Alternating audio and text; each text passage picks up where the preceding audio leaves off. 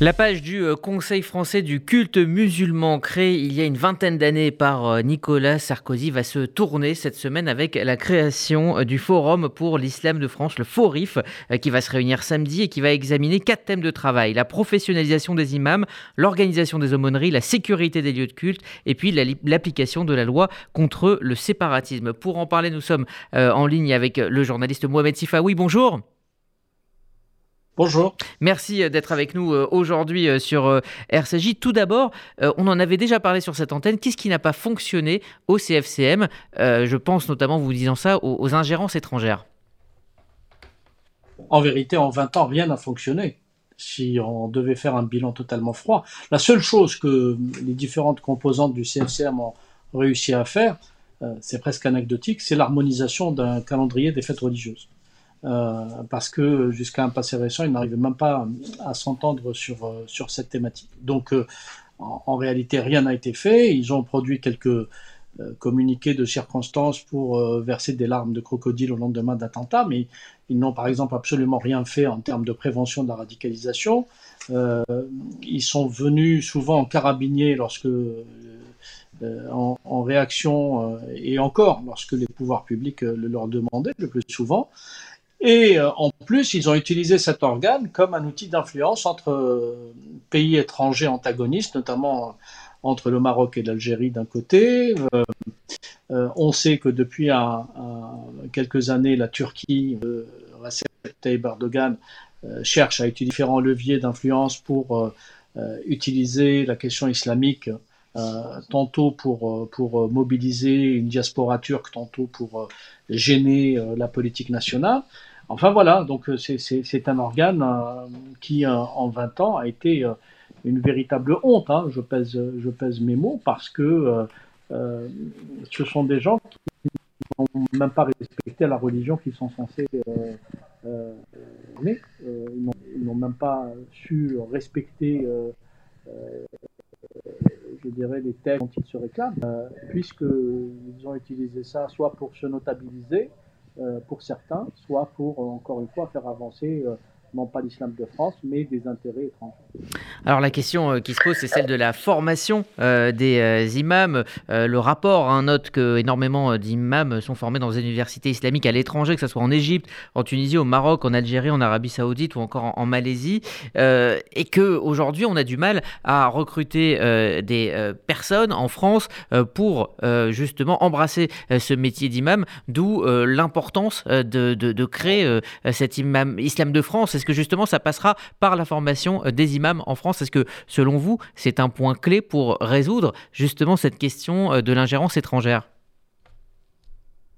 Alors, il faut le dire, hein, de façon totalement factuelle, il y a d'abord une crise des vocations. C'est-à-dire qu'il n'y a, pas beaucoup de personnes qui rêvent d'être, d'être imam parce qu'il n'y a pas un statut, un statut d'imam, c'est très, c'est très compliqué. Les, les, imams les plus sérieux vivent dans des conditions socio-économiques très difficiles. Donc, euh, absolument rien qui, euh, qui, qui je dirais, encourage des personnes, y compris euh, ceux qui ont la vocation de, d'être imams et, d'être des imams indépendants, euh, portant, je dirais, une vision euh, progressiste de, la religion. Et lorsque c'est le cas, on le voit très souvent, ces, ces imams les plus courageux sont, décriés, sont menacés, sont marginalisés par les tenants de, de, trois écoles, je dirais, idéologiques. D'abord le tablir, euh, qui continue de jouer un rôle important. Ensuite, euh, euh, les réseaux des frères musulmans et enfin les salafistes.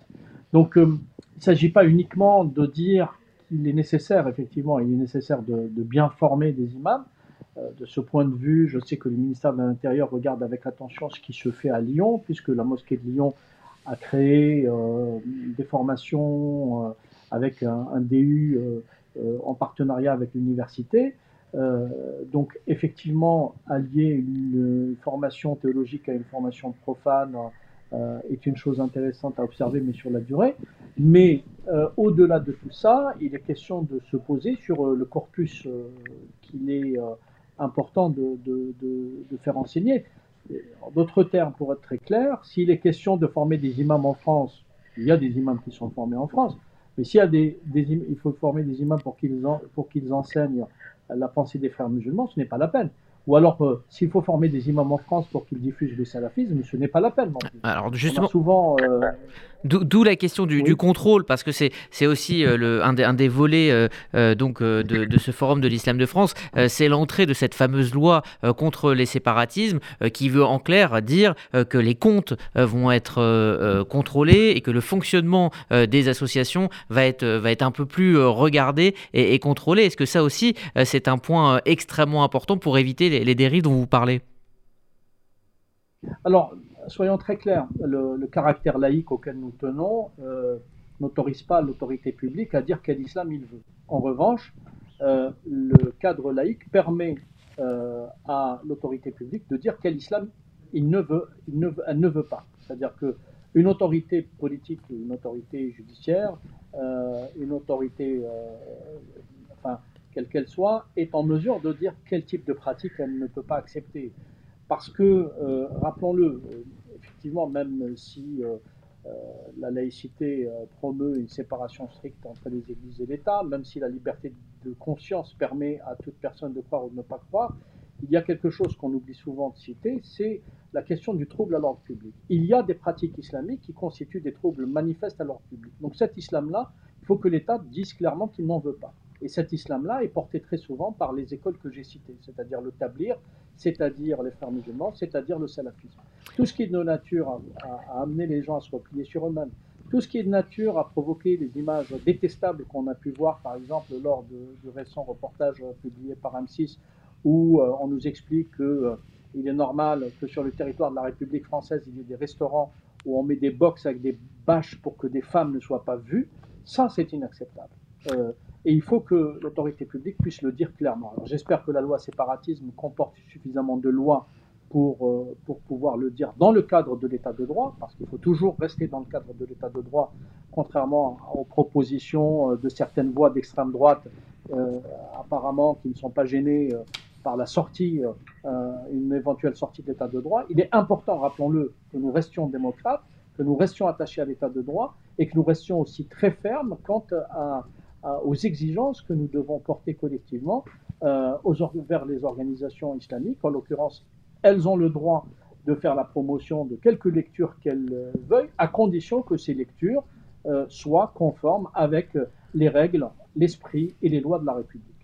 Justement, Mohamed Sifawi, pour terminer, je voulais vous faire euh, réagir sur euh, ces menaces hein, dont, sont, dont est l'objet Ophélie Meunier et, et ce, conseiller de, Roubaix. Vous-même, vous avez été victime de, menaces et vous connaissez cette, cette pression, vous l'avez à nombreuses fois décrite justement sur les mécanismes qui, mènent à la peur et qui mènent finalement à, à museler sa liberté d'expression. je voulais vous poser cette question. Comment vous, vous jugez euh, la réponse de déjà des journalistes, mais aussi de la, société euh, par rapport à, cette pression Est-ce que vous pensez que la société française résiste bien, a, compris qu'il ne fallait rien lâcher? Je pense que plusieurs pans de la société française a, compris qu'il fallait absolument rien lâcher, que, a compris surtout que lorsqu'on menaçait un journaliste, on menaçait toute la société. Personnellement, je suis effectivement menacé depuis le début des années 2000, je suis sous protection policière depuis 2003. Euh, alors, moi, j'ai un, état d'esprit parce que qui est nourri d'un vécu personnel. J'ai vécu la guerre civile en Algérie, je l'ai subi. J'ai vu que le terrorisme islamiste pouvait tuer. J'ai vu une centaine de mes confrères algériens à l'époque, dans les années 90, se faire assassiner parce qu'ils exprimaient une opinion, parce qu'ils exprimaient un de l'islam politique. Et tant pour expliquer que j'étais là nos responsables. Aujourd'hui, si vous voulez, moi, ce qui me choque terriblement, ce n'est pas tant les, les, les, insultes, les menaces, la diabolisation qui vient euh, des milieux d'islamistes. C'est-à-dire si euh, ces milieux islamistes étaient sympathiques et s'ils pouvaient générer autre chose que de la haine, on le saurait, on n'enquêterait pas sur eux. Moi, ce qui me choque, si vous voulez, c'est la posture de certaines chapelles politiques, notamment d'extrême gauche, les amis de M. Mélenchon, par exemple, qui se sont empressés à fustiger les, auteurs euh, du documentaire, les le producteur, la chaîne de télévision, au lieu de s'insurger D'abord sur la réaction, c'est-à-dire que cette attitude qui vise à vouloir casser le thermomètre à chaque fois qu'on vient dire qu'il y a un problème objectif dans la société française et pas seulement dans la société française, je vous parle là où je vous parle, je suis à Bruxelles, euh, c'est un problème, l'islam politique comme je le dis avec enfin, les échanges que j'ai avec mes amis, mes amis belges, l'islam politique est aujourd'hui un problème européen, un problème mondial. Donc c'est pas c'est pas une vue de l'esprit, ce n'est pas quelque chose que des journalistes ont inventé parce qu'ils ont envie, envie de faire peur à la société. Et on voit que cet islam politique est en train d'alimenter des milieux xénophobes, racistes, des milieux d'extrême droite qui n'ont autre, autre proposition que la haine aussi à opposer à cette haine islamiste. Donc on voit bien qu'il y a des mécaniques qui sont en train de, de, de se construire depuis plusieurs années.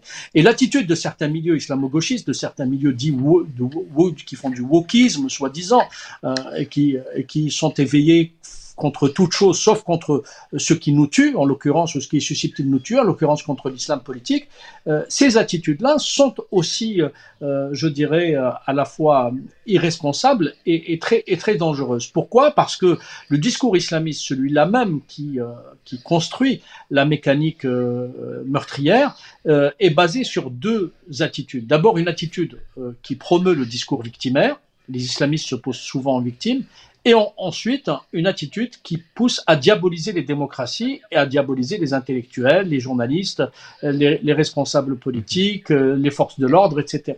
Et ce sont ces deux attitudes conjuguées, c'est-à-dire la diabolisation d'un côté et le discours auto-victimaire de l'autre, qui vont armer la main de quelques, de quelques desperados du djihadisme. Mm. Euh, on pense notamment à l'assassin de Samuel Paty. En 11 jours seulement, en 11 jours sur les réseaux sociaux, la diabolisation de cet enseignant et le discours victimaire ont permis d'armer euh, la main du tueur qui l'a décapité. Donc euh, ces gens sont aujourd'hui co-responsables des islamistes, co-responsables des éventuels assassins, et ils viendront, ils viendront par la suite, comme ils l'ont déjà fait lors, euh, le lendemain de Charlie Hebdo, au lendemain de l'hypercachère, au lendemain de, de, du 13 novembre, euh, verser des larmes de crocodile. Il faut pointer leurs responsabilités, il faut euh, les mettre face à leurs responsabilités, car ils devront tôt ou tard rendre des comptes devant les opinions publiques, euh, devant nos opinions publiques notamment.